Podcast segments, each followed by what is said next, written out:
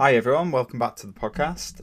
Again, it's been a little bit of a while, so sorry if you do listen and you are looking forward to more episodes. Um, this one is, I think, quite a good topic to talk about. And you'll obviously have seen from the title that we're looking at really alternatives to counting calories.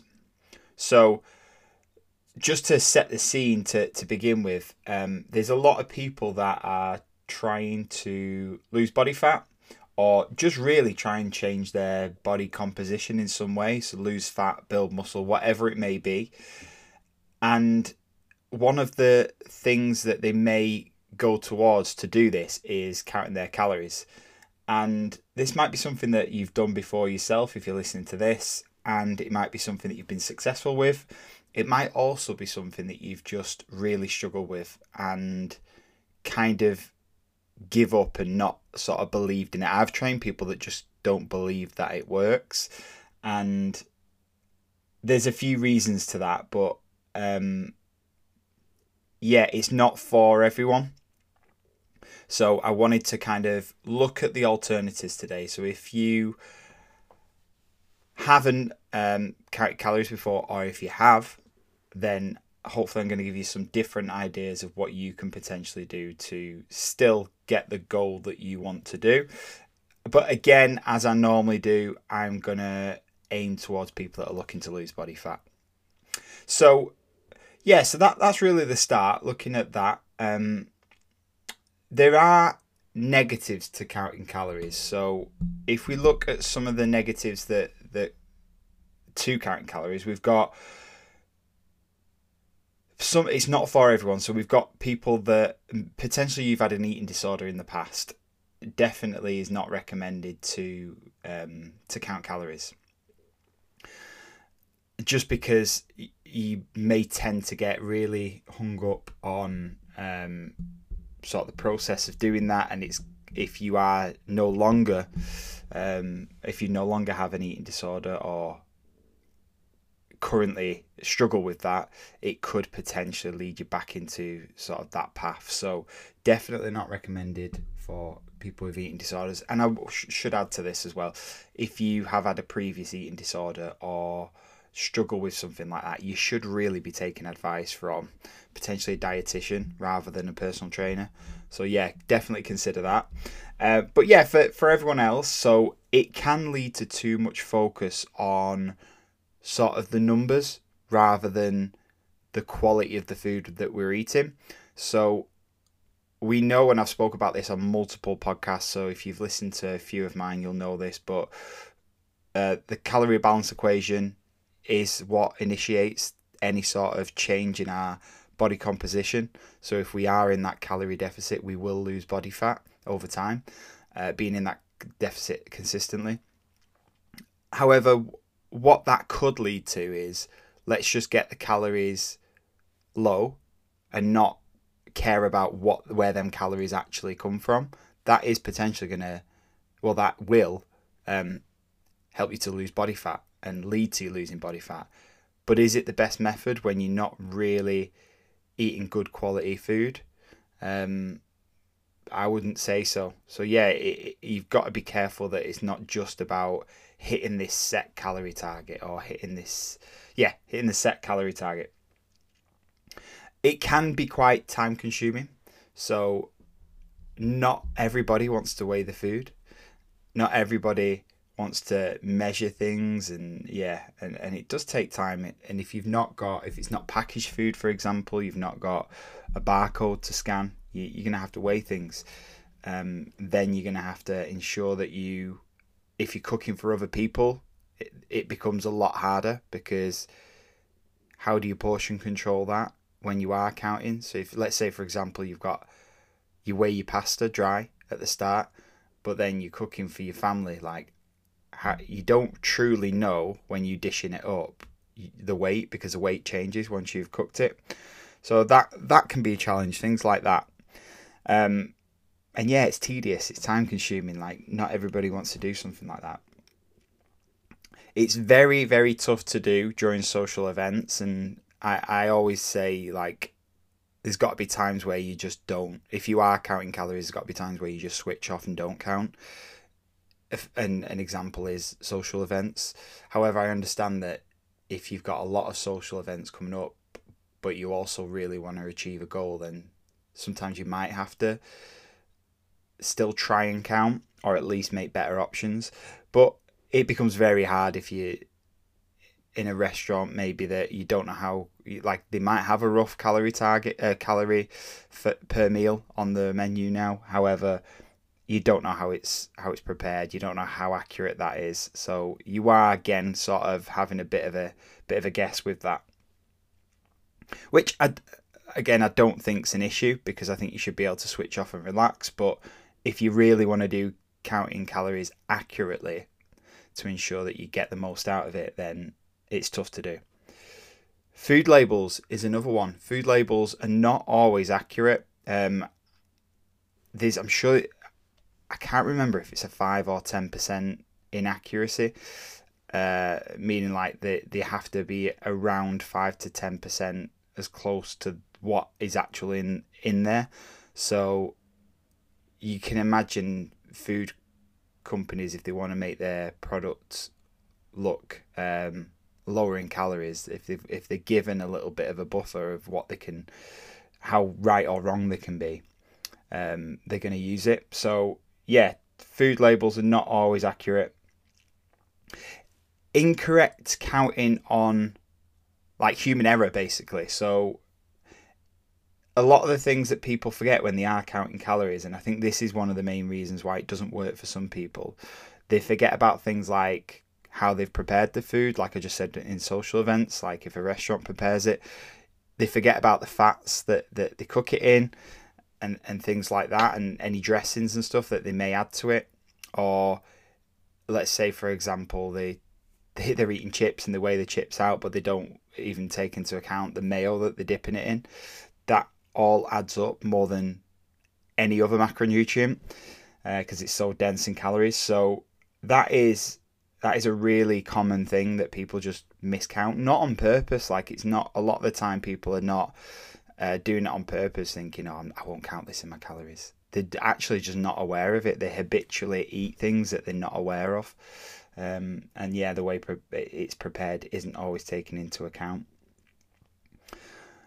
It takes away the enjoyment of eating quality food. Like if you're counting everything, if you're um, every meal is like prepared to the to the calorie uh, and you're counting everything, you're weighing everything. Not only is it time consuming, like I said before, but it can take the enjoyment out of like just eating good quality food. Um, yeah, so I think that that is a definitely a negative to counting calories. I think this is a big one for me. Without educating yourself when you are counting calories, it, it can become just a bit of a crash diet. So I'm really against like these quick fix uh, crash diets where you just go super low in calories and lose loads of weight, uh, cut the carbs right down, and then you've lost a load of weight, and then like two, three weeks later, it's all back on because you go back to a normal way of eating. And I think the same about counting calories. So if you're not educating yourself around like the content of calories in food and um, what I don't know what leaves you feeling um, less hungry after you've eaten it, uh, like what fills you up, and um, thinking again about that quality food that you're getting, trying to get as much fruit and veg in there as well as you can.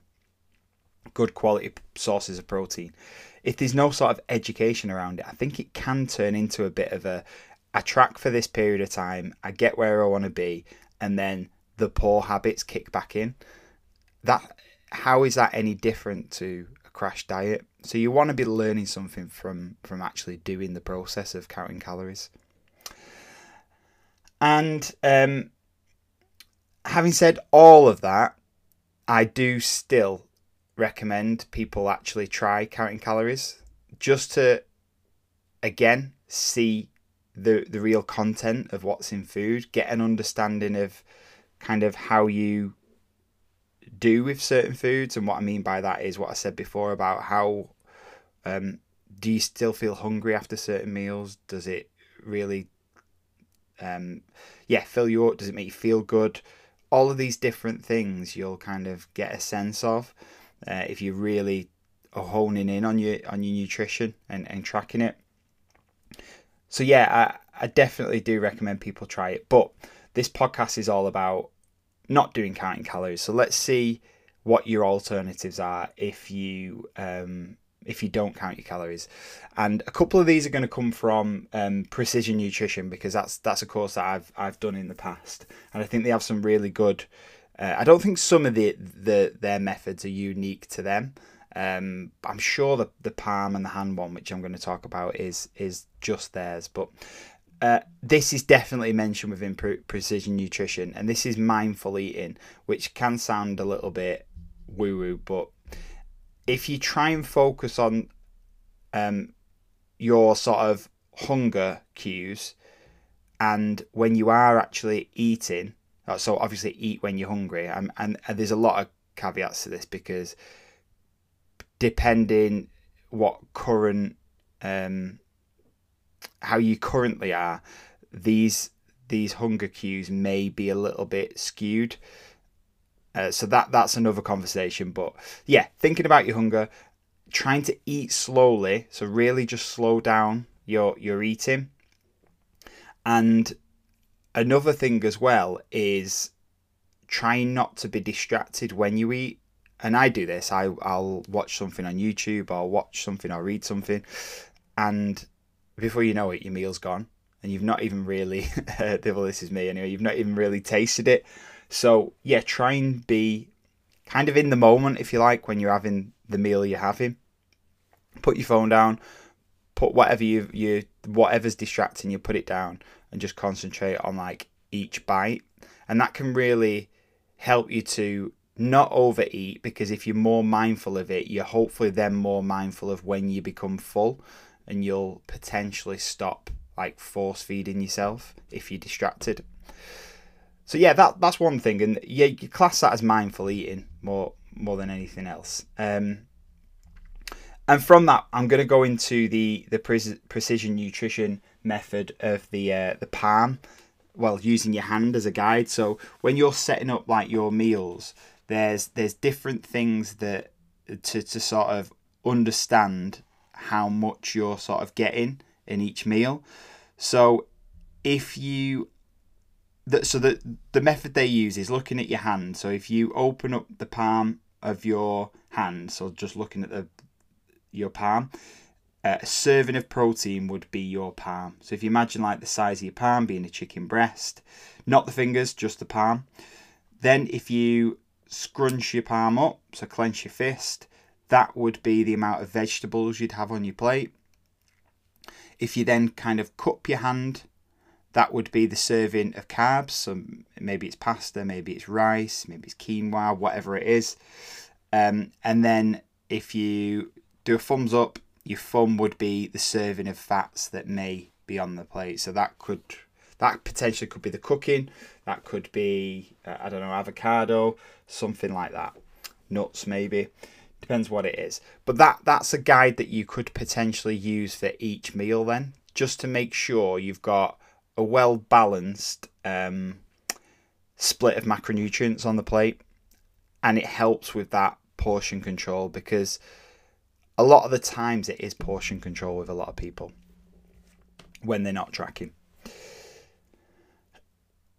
Another one could be uh, meal timing and meal frequency. So it's it seems to have been massive over over the last five years, but intermittent fasting which is basically missing a meal. If you normally have three meals, drop that down to two. That's a way of controlling your calories as long as it's not loads and loads of snacking in between. Doesn't work for everybody. It's not magic, but dropping a meal down is obviously going to help you control your calories, or potentially going to help you control your calories, I should say. Uh, meal frequency. Now, this used to be a, a misconception for actually um, it used to, a lot of people used to say it used to like stoke your meta- metabolism, but having smaller meals more frequently, um, it's not the case, but it could help you control hunger and cravings and snacking in between meals. So if you make sure your meals are a lot smaller, but you have more of them throughout the day, that's another way that you can potentially control it. So yeah, that's meal timings and, and frequencies. I think one that goes with the mindful eating at the start as well is just making sure you're quite well hydrated and having sips of water as you eat.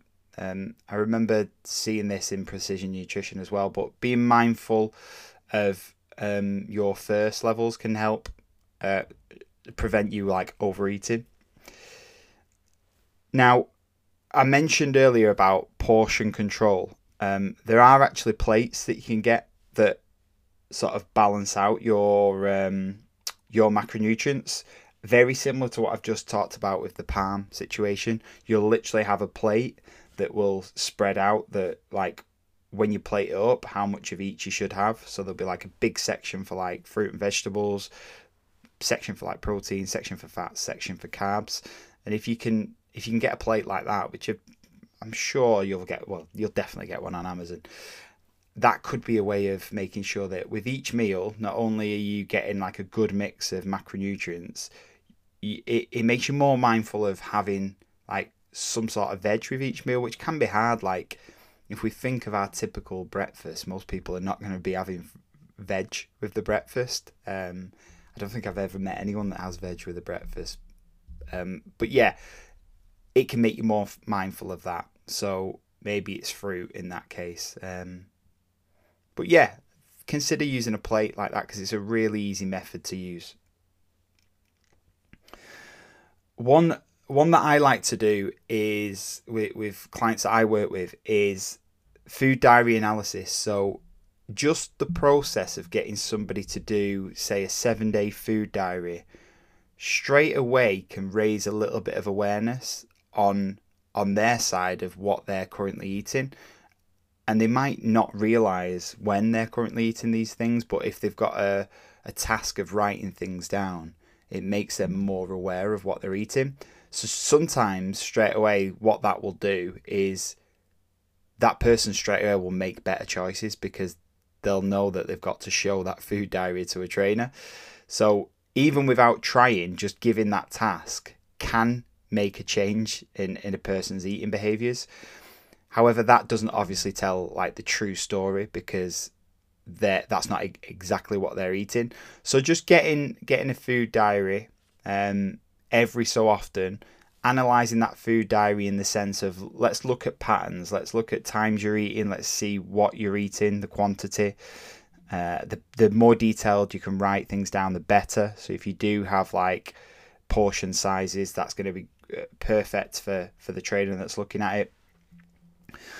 But it it'll it, it'll give give us an idea of patterns that are occurring and and things that you can then start to change and that's not that's not necessarily always um, like negative so there might be some really positive things that you're doing that you can kind of capitalize on um, and yeah there may be some things that might need slight tweaking but this is a method that I like to do because it's not you're not completely ripping somebody's eating pattern up altogether. You're just looking at what they currently do and then trying to make these subtle changes in order to um, to to lower the calories a little bit if the goal is fat loss. And that's a really sustainable way because if you've got somebody that's eating a certain way and you just make slight changes to that, that's so much better than giving them a meal plan and going eat this, which you can't legally do as a PT, but people do it. That yeah, eat this like salmon for breakfast with uh, asparagus and um, I, I don't know, yeah, things like that. It's not going to happen, is it? Because that's not what they do. If they're used to having cereal, let's just let them have cereal. Maybe let's get some fruit on top. Um, let's maybe make a tweak to that cereal, maybe lower the portion size. Just little things like this uh, can go a long way to helping somebody lower their calories and helping them stick to it as well. I'm not a big fan of this one, but it is a method that could be used, and that's to um no actually I'm gonna I'm gonna change that. I'm not gonna say eliminate a, um, a food, uh, but really reduce certain foods. So we know. I, I hate the keto diet. Let me let, let, let me just be clear. I hate the keto diet because I just think it's unsustainable. I think carbs are some of the, the best foods that you can have. Vegetables, fruit and vegetables are carbs, but yeah. So alienating a food group is just wrong in my eyes. But what we can do is try and reduce the amount of, let's say, reduce the amount of like refined sugars that you have in your diet, um, which the majority come, well, the majority come from, well, they are carbs.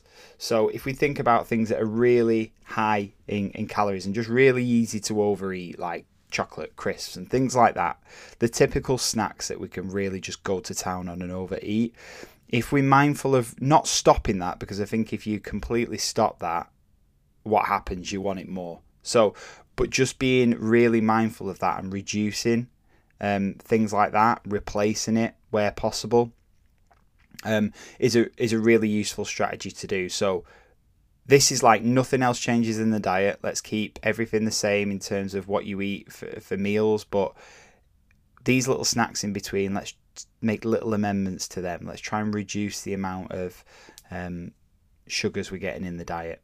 And that's that's going to have an impact on, on calories overall again. Because remember, with all of these strategies, the aim is to reduce calories without counting the calories.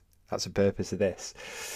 And um, I think that's a, a useful option. Like the extreme is to completely cut a, a food group out, but that is uh, food group being um, carbs, but not interested in that whatsoever because you never you're not going to not eat carbs forever. Um, it's just a, a pointless exercise in my eyes. Some keto people are getting mad now. Uh, wh- yeah, one last thing to think of is trying to. I think this this works well with the analyzing your food diary and looking at what you currently eat. Um, it can link quite nicely to that. So if we look at your current sort of like stress levels and a few things actually stress levels sleep levels and activity levels can all uh, sort of give us a, a bigger give us more of the story, if you like, alongside that food diary that I mentioned. Because if we notice patterns like, I don't know, a, a death in the family, um, a breakup, a job loss, something like that that's happened, and then you've done a food diary as well, there's definitely going to be signs in there that there's there's comfort eating or that yeah you, you that's not you're not going to be eating in a typical way that you'd normally eat. It could go the opposite way for some people. It could really reduce, and then the trainer gets a diary and goes, "No, you're eating next to nothing. Like if anything, your calories are too low." So there's there's got to be the full story needs to be told. So just considering your stress management, like what's happened in your life, can you is there ways that you can reduce stress? Um, in terms of like maybe it's your job or your relationship or whatever it may be. Can you reduce that? Because that is going to have an impact on the decisions you make around food. If you're sleep deprived, that's going to have an impact. Um, and these things are going to knock off your not knock out of whack your hormones. So we have ghrelin and leptin, which are involved in your hunger. Ghrelin being your hunger hormone, and then uh, leptin being um, your hormone that tells you like how full you are. One one of its one of its roles anyway, um, to tell you when to stop eating. They're going to be sort of blunted, if you like, and not work as efficiently when things like stress are high or you're lacking sleep. So considering that's why it's so important to, to get rest and recovery. It's easier said than done just to say like reduce your stress. Like that that's so much easier said than done, isn't it? When if you live a really stressful life with a, a busy job, but it's trying to understand that that can actually have an impact on your goal of fat loss, um, probably without you realizing it. Um, even if you truly understand like calorie balance and reducing your calories and calorie deficit, it, it is all about that balance. But if if you're just fighting a battle to lose body fat just because your hunger hormone is through the roof and you just can't stop eating and it's because of stress and lack of sleep and stuff it does really have an impact so trying to work on that where possible increasing your activity levels is always going to help with things like this. Um, so obviously when we exercise that's another stressful situation. So we need to make sure when we do exercise um, we are recovering from it. We're getting um, some a good a high protein meal afterwards with some carbs in there to replenish muscle glycogen. Um, but yeah consider your physical activity what you're currently doing. I don't like to use that um, as a way to to burn calories exercise. I prefer it to get stronger get healthier. You'll probably have heard me say before. But there is two sides to the balance isn't there? The the energy balance equation. One is what we put in the body one is what we put out. So just consider yeah, your exercise and trying to increase that where you can I think that's pretty much all the ones. I talked about the quality of the nutrition. Um, one thing I didn't speak about actually is trying to get your food where possible. This is a this can be quite challenging um, in the in this day and age, but trying to get our food from a whole food approach, unprocessed where possible. This is a big thing in precision nutrition. Um, but if we try and think about getting getting as much from fruit and veg as we can, um, and trying to get good sources of, of protein, animal protein if you're not um, vegetarian or vegan, and it, honestly, you'll it'll help you to feel fuller for longer. We'll be getting more fiber in the diet. We're obviously getting more protein in the diet, so that's going to help uh, with your feeling fullness. And yeah, if you are looking at that whole foods approach, so non-processed, there's a lot of things that you're going to avoid, and it's normally the things that taste really good and want us more and want us to want more, uh, like the the chocolate, the cakes, the biscuits, the crisps, and things like that, because it's going to reduce them because obviously they're not whole foods.